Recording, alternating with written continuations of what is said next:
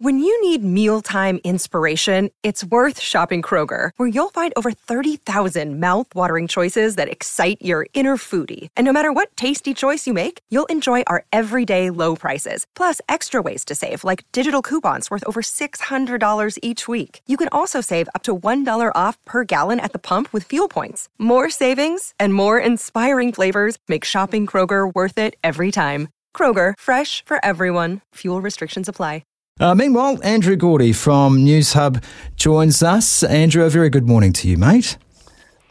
Morning to you, Sumo. How's things, mate? Look, I'm sharp as a marble, thank you, Gourdie. And um, I've got a bit. I've got a bit. You know that you are a much bigger football fan than I am, and that's why we've got you on here because the the world of football is going mental. We talked about Sheffield Wednesday. I don't know if you across that story earlier. Their yeah. comeback against Peterborough to take uh, that League One playoff. Uh, but a little closer to home, I want to start with, mate. Bonnie Jensen of the New Zealand Herald has been running a series of stories uh, this week regarding Western Springs football um, and a potential threat from uh, the women's senior team to just walk out on the club. Have you been across this story, and, and what do you make uh, of this kind of story involving club women's club football this close to a women's World Cup on these shores? Yeah, it's not a great look, is it, Sumo? I've got to got to say, outstanding work from Bonnie on on this story. It's um, it certainly caught the attention, I think, of well, m- pretty much all mainstream media outlets yeah. um, over the last week and it's been fascinating to to monitor developments on this one, hasn't it? It's it's astounding, really, isn't it? That uh, in this day and age, but as you quite rightly point out, so close to hosting a FIFA Women's World Cup, the biggest women's sporting event on the planet. Mm. We're going to be co-hosting that later this year, and this is the sto- sort of story that's uh, kicking around uh, only a couple of months out. Um, it, it's staggering, really, isn't it? Um, and this sort of attitude just doesn't fly um, in 2023, I'm afraid. And I, I've, I found it really interesting to monitor the the developments and the changing language across the three statements issued by the club over the last week since they um, announced the the departure of uh, their coach Ryan Faithful. Mm. Um, it's gone from being, um, you know, we're, we're, we're at odds, I suppose, over uh, how the, the women's and girls program should be should be run. We have different views to that approach, and then very suddenly it is we are taking these matters very seriously. It's like, well, it feels to me as though you're only taking it seriously because now everyone's got their eyes on the club and exactly how they're handling this issue. And look, Sumo, I'm not going to pretend that I know all of the details. I don't.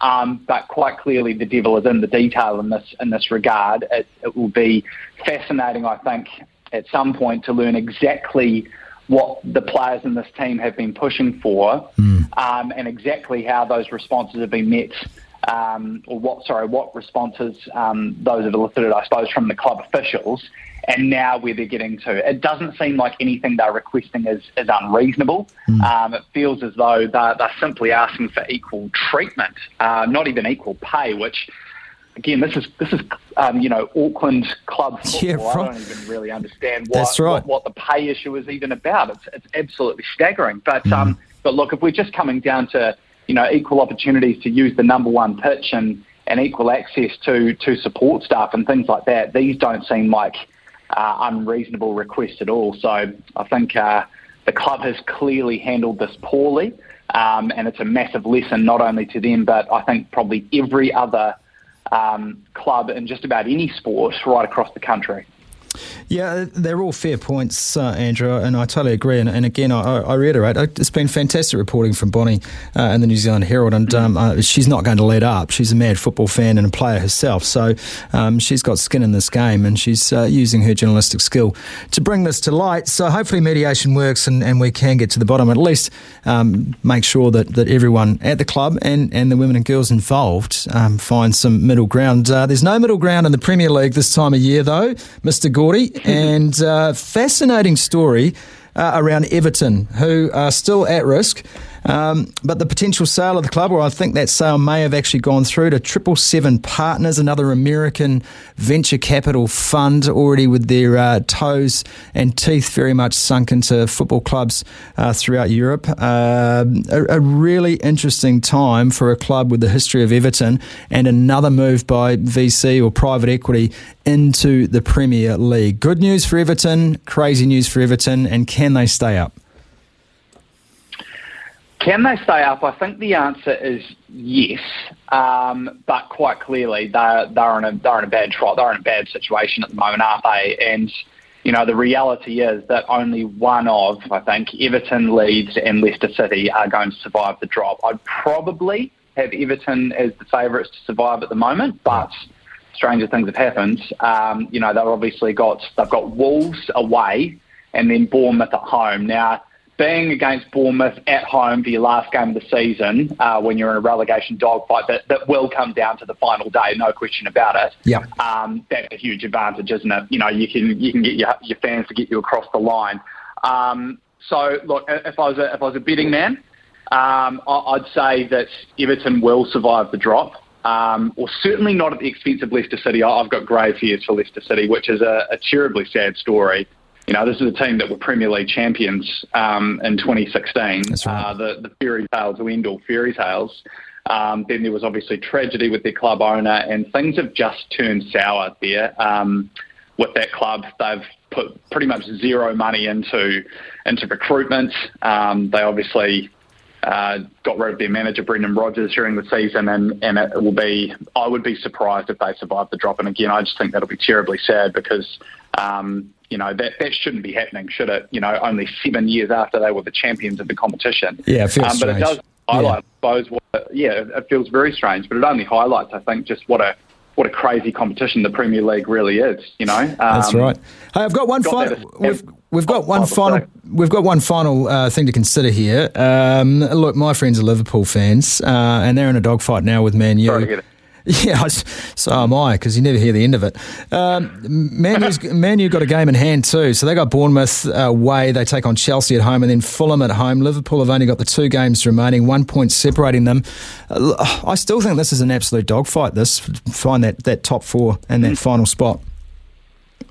It absolutely is, mate. Um, and uh, as a Manchester United fan, um, I'm absolutely terrified of the prospect of missing out on Champions League football to Liverpool, who have been absolute mud for the first half of this season, and then they have five straight, quite staggeringly turned it round. My goodness, they have been on an incredible run, and yeah. they've, they've managed to recapture that form that took them to Premier League titles and Champions League um, titles and finals and whatnot. Um, yeah, so they are breathing down United's neck. Look, they may they may just run out of time. But look, Manchester United have got three games left. I, I, I think they will drop points whether it's you know whether it's they're going to drop enough points to give Liverpool a chance to, to sneak in the door, I'm not sure. But look, having that game in hand and being that and having that one point advantage, yeah. uh, might just save United. But they're running out of steam, that's for sure. Well, Liverpool are going to be looking at their last game in particular and saying that's points in the bank because that's Southampton and their season is done. Uh, the Villa game is going to be all important, uh, all happening. We haven't even got to the Champions League. Who's your pick though for the final?